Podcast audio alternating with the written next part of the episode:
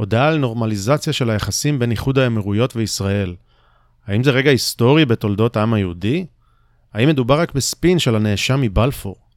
או אולי זה בכלל בכייה לדורות, כי זו הכרה דה פקטו במדינה פלסטינית? יש ויכוחים מכיוונים שונים וזה דיון מעניין. ברוכים הבאים למשחק מילים, אני שחר, ומיד תשמעו מה אני חושב על זה. קדימה, זה הזמן לשחק את המשחק. Time Time to play the game.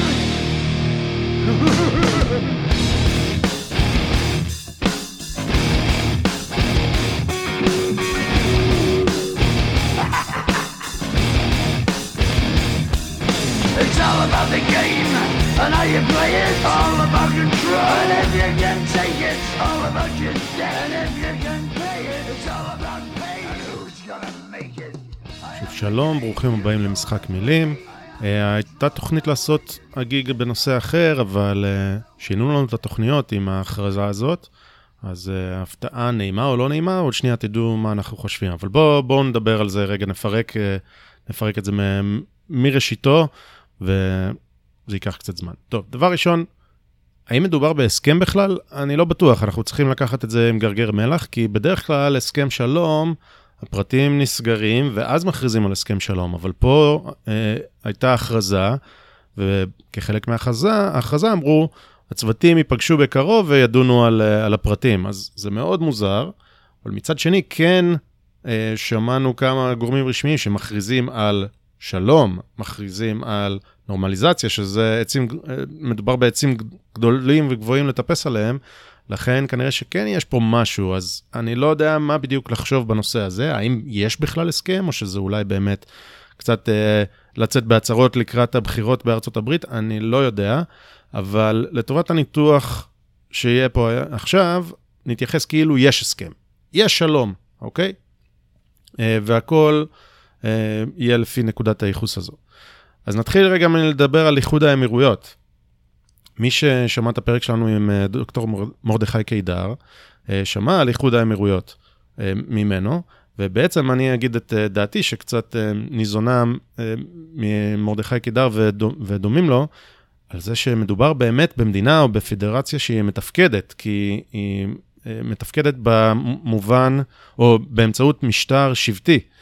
אה, לא ניסו לייבא למזרח התיכון כל מיני תיאוריות אה, והגות מדינית מהעולם המערבי ומאירופה, אלא נשאר פה המשטר השבטי, ה, ה, אה, לא יודע, סקטריאני במדינה הזאת, וככה הם מצליחים לתפקד, כי מאוד ברור מי קובע מה, וככה כמה שבטים עשו הסכמים ביניהם, והמדינה הזאת מתפקדת מאוד. כן, זו דיקטטורה, אין שם חופש, יש שם כללים, יש שם קוד לבוש, ואסור אלכוהול, ואסור הומוסקסואליות והכול. ברוכים הבאים למזרח התיכון, מה שנקרא. אבל מדובר בדיקטטורות שלפחות מתפקדות. יש בהן פיתוח, יש בהן מדע, יש בהן אה, כלכלה מאוד חופשית ומאוד מפותחת ומאוד מצליחה. אנחנו כולנו מכירים את התמונות מהאתרים התיירותיים המטורפים והמדהימים שיש שם, יש שם סדר וניקיון. יש שם גם אה, ככל הנראה פתיחות במרחב הציבורי, מכיוון שהם רוצים למשוך אנשים מהמערב, הם מביאים לשם אה, הרבה מאוד דברים מהעולם המערבי, אה, שדורשים מהם סבלנות לא, לאופי המערבי, כמו אה, מרוצי פורמולה אחת לאבו דאבי, וזה אומר גם שיהיו שם אנשים שמתערטלים בלבוש מינימלי. אה, אז, אז כן, אה, מדינות שהן בהחלט מתפקדות, וזה לא מדינה שנצטרך לחלץ אותה משום דבר. בעתיד הנראה לעין. אנחנו לא נצטרך פה אה, לתת להם טובות כי הם אה, נכשלים במשהו, לפחות כך זה נראה לי. צריך לזכור שיש שם גם אה, מדע שלא מבייש אף מדינה. אנחנו התגאינו בחללית בראשית שהתרסקה לה, על הירח, אז בהחלט רגע מרגש וזה היה מאוד נחמד, גם שזו הייתה יוזמה פרטית. אבל איחוד האמירויות לפני חודש, ביולי 2020, שיגר לוויין למאדים, כן? אז, אה, אז בואו בוא, אה, נסתכל קצת מחוץ לפרובינציאליות הישראלית, מדובר פה במדינה רצינית, אה, שהיא לא כוס התה שלי בהרבה מאוד דברים, אבל, אבל היא רצינית. ונדבר גם על המתינות שאולי מגיעה ממנה בהמשך. אז זה קודם כל על איחוד האמירויות באופן כללי.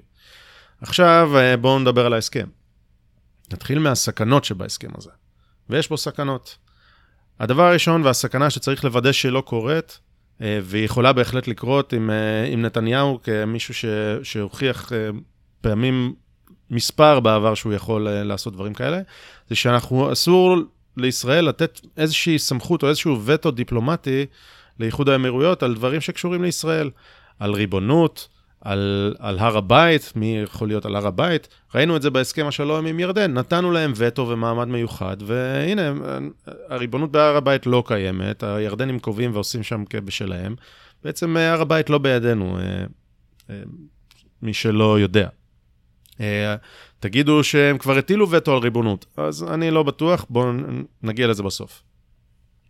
אז אנחנו צריכים לנטרל איזשהו וטו דיפלומטי שיש להם, או לפחות למזער אותו למינימום שבמינימום. Uh, כן, אני מבין שבסוף בדיפלומטיה יש איזונים ויש, וצריך לעבוד ביחד, אבל סמכות וטו, ו, uh, שהם לא יהיו לשון המאזניים בהחלטות שהן נוגעות לנו. Uh, הסכנה השנייה, היא אם זה, ההסכם הזה דורש איזושהי הכרה במפה.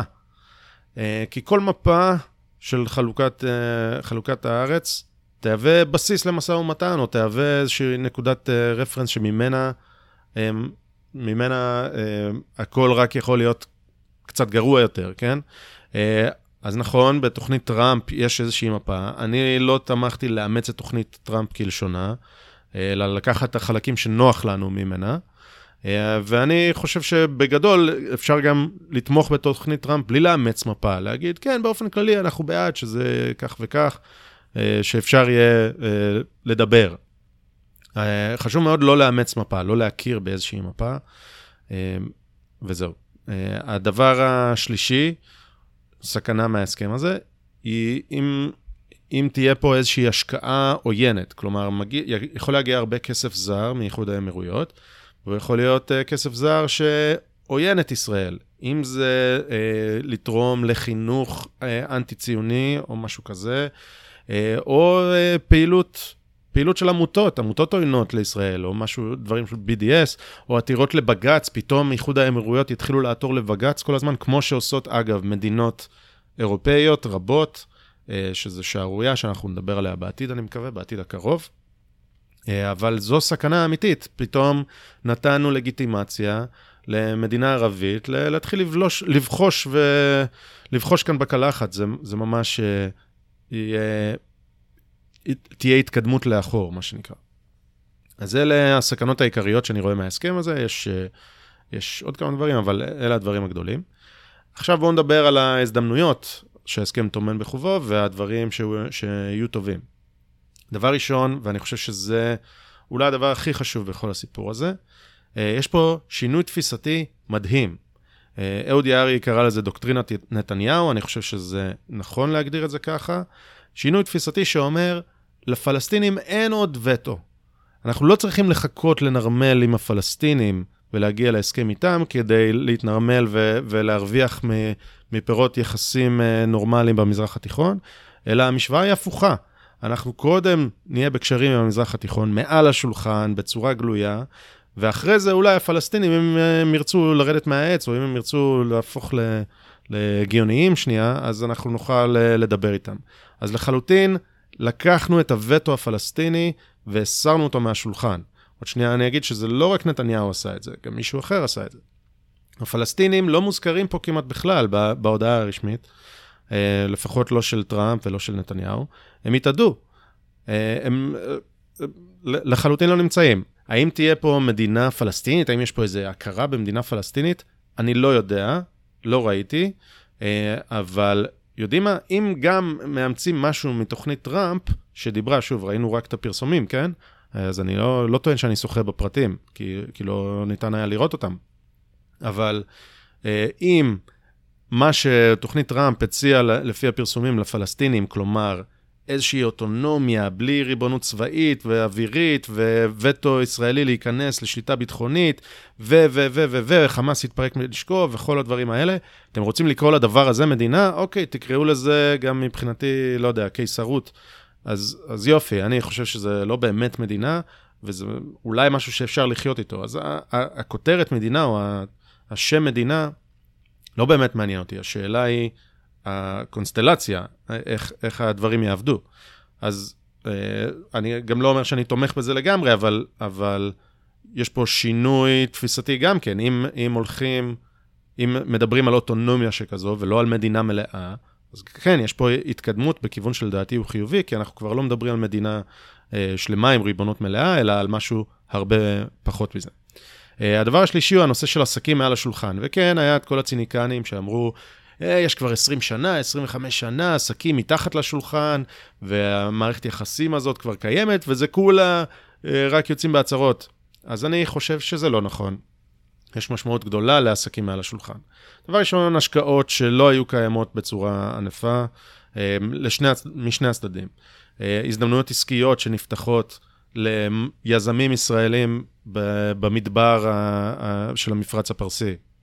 תיירות, אה, שכולנו רואים את התמונות מדובאי ואבו דאבי והנסיכויות האחרות שם, וזה נראה מאוד מאוד מסקרן ללכת לשם. טיסות שיהיו אה, ישירות יותר, הישראלים שמתים ללכת להודו, מתים ללכת להודו ולא רוצים לעשות את העיקוף. כן, זה משהו קטן, אבל יש פה גם משמעות אה, סמלית גדולה. אה, שיתוף פעולה ביטחוני, שיתוף פעולה טכנולוגי, אמרתי לכם, אה, זו מדינה ששיגרה לוויין למאדים, יש לנו פה הרבה הזדמנויות לעשות דברים, ושאולי השקעות שלהם במדע הישראלי יצליחו לקדם גם את המדע הישראלי. אה, השקעות באנרגיה, מדינות, מדינות, מדינה שטופת שמש, מדינה שהכריזה על פרויקט גרעיני, אנרגיה גרעינית, שזה משהו מאוד חשוב שאני מקווה שנדבר עליו גם בקרוב. טכנולוגיה של מים, הם, הפטנטים הישראלים של התפלת מים שיכולים לעזור שם מאוד, וגם הם מתפילי מים לא קטנים, אני חושב שבעלות אה, יותר גבוהה ובחוסר יעילות, אבל אולי אני טועה. אה, שיתוף פעולה מדעי, שיתוף פעולה סביבתי, ועוד ועוד, וכל זה מעל השולחן. אז יש פה משמעות עסקית-כלכלית, אבל שוב, גם השינוי התפיסתי מאוד מאוד משמעותי. עוד הזדמנות, אפקט דומינו למדינות אחרות. אז האמת שלי קצת פחות אכפת מאפקט הדומינו, כן? אה, זה לא שאני חושב שערב הסעודית היא מדינה מתונה, או לא יודע, מדינות אחרות. אה, אה, יש, יש מדינות יותר מתונות כמובן בעולם המוסלמי, אבל אתם יודעים, צריך לזכור עם מי יש לנו עסק. אז אם יהיה אפקט דומינו, אני אברך עליו רק אם הוא יהיה ללא תנאים נוספים. כלומר, שוב, לא, שלא יהיה את הווטו, סמכות וטו דיפלומטי, שלא נצטרך לעשות ויתורים נוספים, כי אתם יודעים, שילכו יחפשו אחרת. כן? אה, הם צריכים אותנו יותר ממה שאנחנו צריכים אותם. אה, עכשיו, אה, דיברתי על דוקטרינת נתניהו, על השינוי התפיסתי, ולא רק נתניהו אומר את זה, אלא גם מאיחוד האמירויות אומרים את זה. אז אני מצטט עכשיו את עומר סעיף קובש, שהוא שר לענייני תרבות ודיפלומטיה. הוא השגריר לשעבר מאיחוד האמירויות ברוסיה ובצרפת, אבל למה אני הגעתי אליו דווקא? כי עד כמה שאני מכיר, ואני לא מזרחן, הוא איזשהו uh, uh, thought leader, איזשהו מוביל מחשבתי uh, באיחוד האמירויות ובעולם המוסלמי למתינות מוסלמית. אני קראתי ספר שלו שנקרא uh, Letters to a Young Muslim, uh, מכתבים למוסלמי צעיר, uh, וזה ספר שאני ממליץ עליו, הנה גם המלצת תרבות, אבל זו פעם ראשונה ש... ראיתי מישהו בעמדת uh, כוח אמיתית, ספר שנכתב ב-2017, הוא היה אז השגריר של איחוד האמירויות לרוסיה, שמדבר על באמת מתינות מוסלמית ועל איך צריך לשנות את האסלאם, וממש דברים שבמקומות אחרים נחשבים כפירה אמיתית אמיתית באסלאם. והוא, לא רק שהוא אה, לא פוטר ולא אה, הוקיעו אותו, אלא הוא המשיך אה, להיות מקודם. והוא אה, אה, באמת מוביל מחשבתי, ו, ובן אדם שהספר הזה הוא לדעתי נותן איזושהי תקווה שאני, אין, אין לי את התקווה הזאת למאה הקרובה, או לכל הפחות לדור הקרוב, אבל לא יודע, אולי יש פה אור בקצה המנהרה שהאסלאם יצליח לעבור אה, אה, התמתנות, ואת השחיקה אה, שעברו הנצרות והיהדות במשך מאות שנים מאז, אה, מאז אה, תקופת הרנסאנס. אה, אז אולי, יש, אולי גם האסלאם יצליח לעשות את זה. אה, שנים אני שומע מישהו שקוראים לו מג'יד נוואז, ש... לא יודע, אולי חלק מהמאזינים פה מכירים אותו, שמדבר על רפורמה באסלאם, ואני אומר שזה חסר סיכוי, ולמג'יד נאווז אין, אין שום השפעה, אבל הנה, אז הגיע קובש, והוא בן אדם יש לו השפעה, יש לו תפקידים רשמיים, והוא אה, נחשב, מחבקים את זה באיחוד האמירויות. אז זה, זו המתינות שאני מדבר, המתינות המוסלמית, או הניתוק של, המוס, של האסלאם מהריבונות המדינית במדינות האלה, מעוררת בי הרבה תקווה.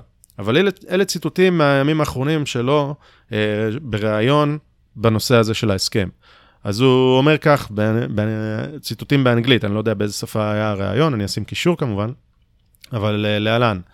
Uh, we are not a gift to be awarded to the Israelis at some stage if they satisfy Palestinian demands. כלומר, הוא אומר, חבר'ה, אנחנו לא מתנה שהפלסטינים נותנים לישראלים, אנחנו מדינה ריבונית.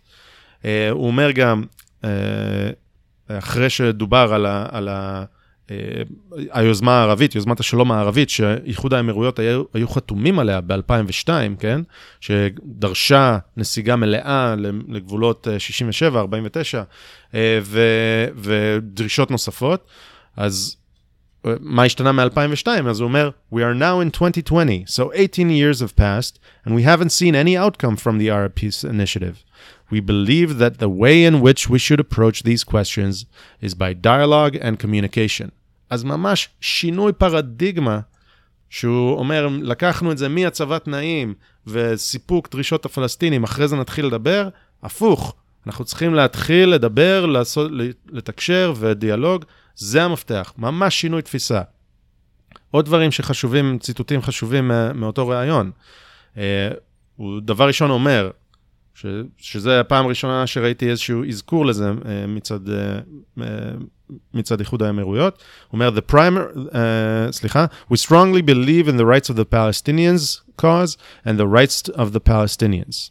אז כן, הוא כן מוציא פה מס שפתיים על זה שאולי זה יותר ממס שפתיים, על זה שהם, חשוב להם הזכויות של הפלסטינים. אבל כל זה הוא אומר בקונטקסט שזה לא יקבע לנו את המדיניות. ובסוף, הדבר האחרון שרציתי להגיד, זה מביא אותנו לנושא הריבונות. האם יש להם וטו דיפלומטי? אז פה אומר קובש, The primary gain is to take annexation out of the equation for the time being. אז זה חשוב, כי זה, הוא מדבר באותם מונחים שמדבר בהם נתניהו. For the time being, זו דחייה זמנית. אז אני מאוד הופתעתי שראיתי את זה, וגם שמחתי. ואני ב... ונראה לי שמדובר פה באמת באיזושהי דחייה זמנית עד שהעניינים uh, יתייצבו ויתקררו. ככה אני מבין את זה. וזה מה שאני מקווה ש... uh, שהמצב, כן? ואולי גם זה יאפשר את אותו אפקט דומינו שאולי נתניהו uh, רוצה. ואולי גם ישראל רוצה. אז האם הריבונות היא, היא, היא דחייה זמנית? לפי קובש, קובש, כן, אה, אז אנחנו צריכים איזושהי סבלנות ואורך רוח, והתמונה הגדולה היא צריכה להנחות אותנו. להגיד, אה, לא היה ב-1 ביולי, או לא היה ב-10 בינואר, או עכשיו אה, זה, אולי אפילו לא יהיה בממשלה הזאת, לדעתי זה, זה אי דחיית סיפוקים, כן? אני מזכיר שלפני כמה שנים דיברו איתנו על נסיגות, על איזה יישובים לפנות. על אה, איפה לא לבנות, כולל ב- בירושלים. עכשיו מדברים על, על כמה לספח ואיפה ומתי לספח, זה שינוי מהותי, אוקיי? אה, ולכן אני, אני חושב שבגדול, אה, נתניהו היה צריך לבחור בין ריבונות לנורמליזציה, הוא בחר בנורמליזציה ויקבל ריבונות, בפרפרזה על צ'רצ'יל, כן? אה, זה, זה, מתי הוא יקבל ריבונות? לדעתי, לא בקדנציה הזאת. יכול להיות שזה אפילו לא יהיה נתניהו שיכיל את הריבונות. אבל אני חושב שהשיח עכשיו מדבר על ריבונות, לא על נסיגה, על החלת ריבונות. אמ, וזה הדבר המשמעותי. יש נורמליזציה וריבונות תהיה בהמשך. חודש, חודשיים, שנה, שנתיים, אולי עשור אפילו, אני חושב שפחות, אם תשאלו אותי, אם אני צריך לשים כסף, אבל uh, הכיוון הוא לשם. וגם קובש אומר שזה for the time being. Uh, יפה. אז uh, אם לא הבנתם, אני חושב שההזדמנויות בהסכם הזה uh, הן גדולות, וצריך לוודא שה, שהסכנות בו לא מתממשות. הסכנות האלה, uh, זה ממש הפורטה של ביבי ליפול בדברים האלה. אולי בווטו הדיפלומטי אה, 50-50, לפעמים הוא נופל, לפעמים לא, אבל כל הנושא של הפעילות האזרחית, שאולי תגיע לכאן, השקעות עוינות, אה, פעילות עמותות ו- ולהכניס BDS בדרך האחורית, אז שמה ביבי ממש, אה, אה, הר- הרקורד שלו מראה שהוא נופל בדברים האלה בחז... בכל פעם, ולכן שם צריך לבקר את זה, שם צריך להגן עלינו מפני זה. ו- וזהו. עכשיו, ביקורת ולחץ שיהיה על נתניהו מימין, גם אם הוא לפעמים נראה לא ענייני וגם אם לפעמים הוא נראה קצר אה, רועין, הוא מאוד, זה מאוד מאוד חשוב. אה, על הליכוד ועל נתניהו, צר, בעיניי, צריך שיהיה את הלחץ הזה מימין, כדי שהוא יעשה פחות טעויות כאלה של פייסנות וותרנות. ולכן אני מברך על כך, רק הלוואי שהשיח היה קצת יותר עמוק, אבל זה מה יש.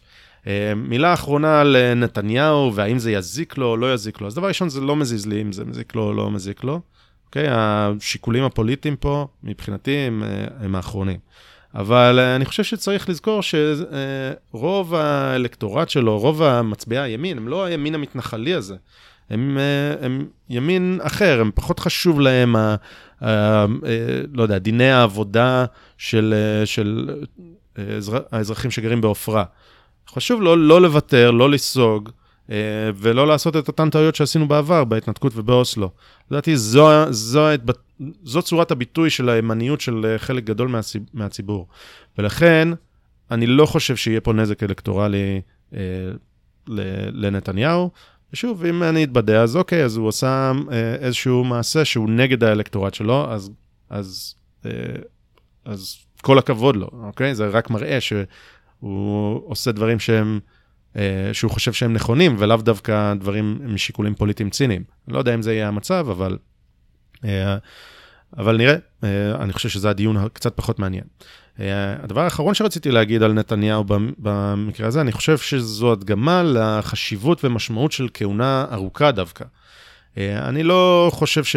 שיש הרבה דברים שנתניהו יצליח לעשות אחרי 11 שנים שהוא לא עשה ב-11 שנים הראשונות. ויש פה שחיקה חד משמעית, וחלק מהדברים הוא איבד את זה, ובטוח אה, אה, יש מקומות שחשוב בהם הרענון שורות, וגם אופיו של נתניהו שלא מגדל יורשים ומרחיק מעליו את האנשים החזקים שמסביבו. אה, חד משמעית זה חסרונות משמעותיים בכלל בכהונה ארוכה ובנתניהו בפרט. אבל יש פה משמעות בכל זאת חשובה ו- ואיזשהו יתרון ענק לכהונה ארוכה, שיש, שוב, את האורך רוח הזה ואת ההסתכלות קצת יותר רחוק קדימה של תכנון, זה דבר, אלה דברים שנתניהו מדבר עליהם עוד אה, מ- מ- מהעשור הקודם, כן? מתחילת העשור הקודם, 2011, 2013, דברים שהיו דמיוניים. אגב, גם נת... נפתלי בנט התחיל לדבר על ריבונות בבחירות 2013, וזה היה הזיה. אה, ועכשיו ריבונות זו המשוואה, כן? אז אה, החשיבות של איזשהו קו, איזושהי דוקטרינה שנתניהו מדבר על זה, הוא אומר עוצמה כלכלית ועוצמה ביטחונית, יביאו עוצמה מדינית, אה, ו... וזה בעצם הקו שאני הולך, ואנחנו, עם העוצמה המדינית שלנו, נוכל להביא את, אה, את מדינות המפרץ ואת המזרח התיכון אלינו, לא דרך הפלסטינים. אה, אז אני חושב שזה מוכיח את עצמו במקרה הזה. אה, הכהונה הארוכה יש לה גם יתרונות, לא רק חסרונות. מילה אחרונה היא על הנשיא טראמפ. אני לא חושב שהוא יקבל פרס נובל לשלום, למה? כי איש כתום גרוע, איש כתום רע. אולי אני אופתע והוא יקבל, אבל ברור שאם באמת יש הסכם שלום פה, אה, יש לו מניות מסוימות בו, ויש לו יותר מניות בהסכמי שלום מאשר לקודמו בתפקיד, שעל עצם זה שהוא נבחר קיבל אה, אה, פרס נובל לשלום. אבל כן צריך להגיד, לדבר על קודמו לתפקיד, על אובמה, אה, כי זה לא רק מורשת טראמפ. הסכם השלום הזה, אה, בהנחה שהוא באמת קיים, שהוא באמת הסכם שלום, אה, הוא גם המורשת של אובמה. אבל הוא המורשת אה, הבלתי מכוונת של אובמה. כי התרומה של אובמה להסכם הזה היא ב, בחוסר ההבנה המוחלט שלו, ובבגידה הערכית שלו בבעלי הברית שלו, ביניהם ישראל ו, ומדינות חצי האי ערב, כי הוא הלך עם איראן.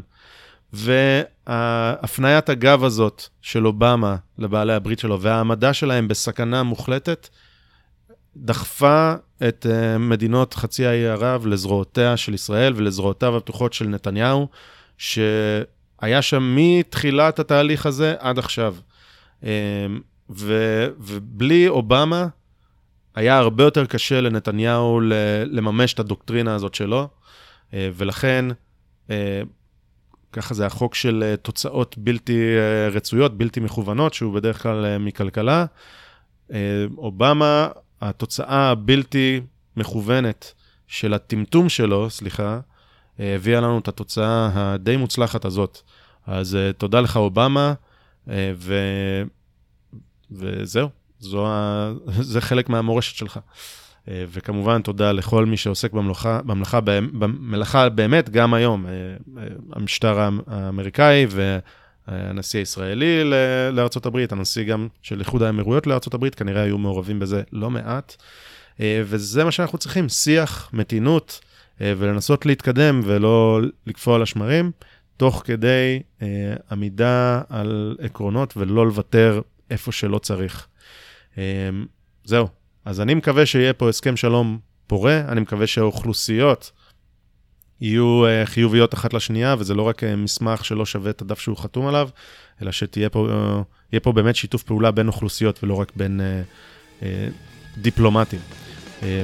זה הכל. תגידו לנו מה אתם חושבים. תודה רבה, עד כאן.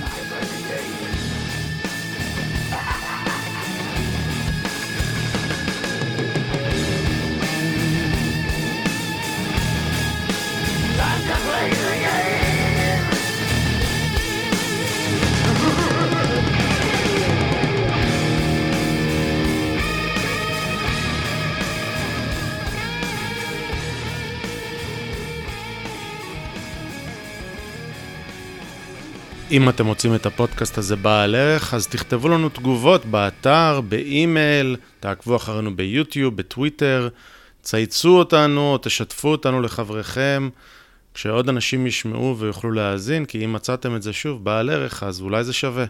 כל אינטראקציה שלכם עם התוכן הזה רק תעזור לנו, אז uh, מודים לכם מראש ותודה רבה שהאזנתם. להתראות.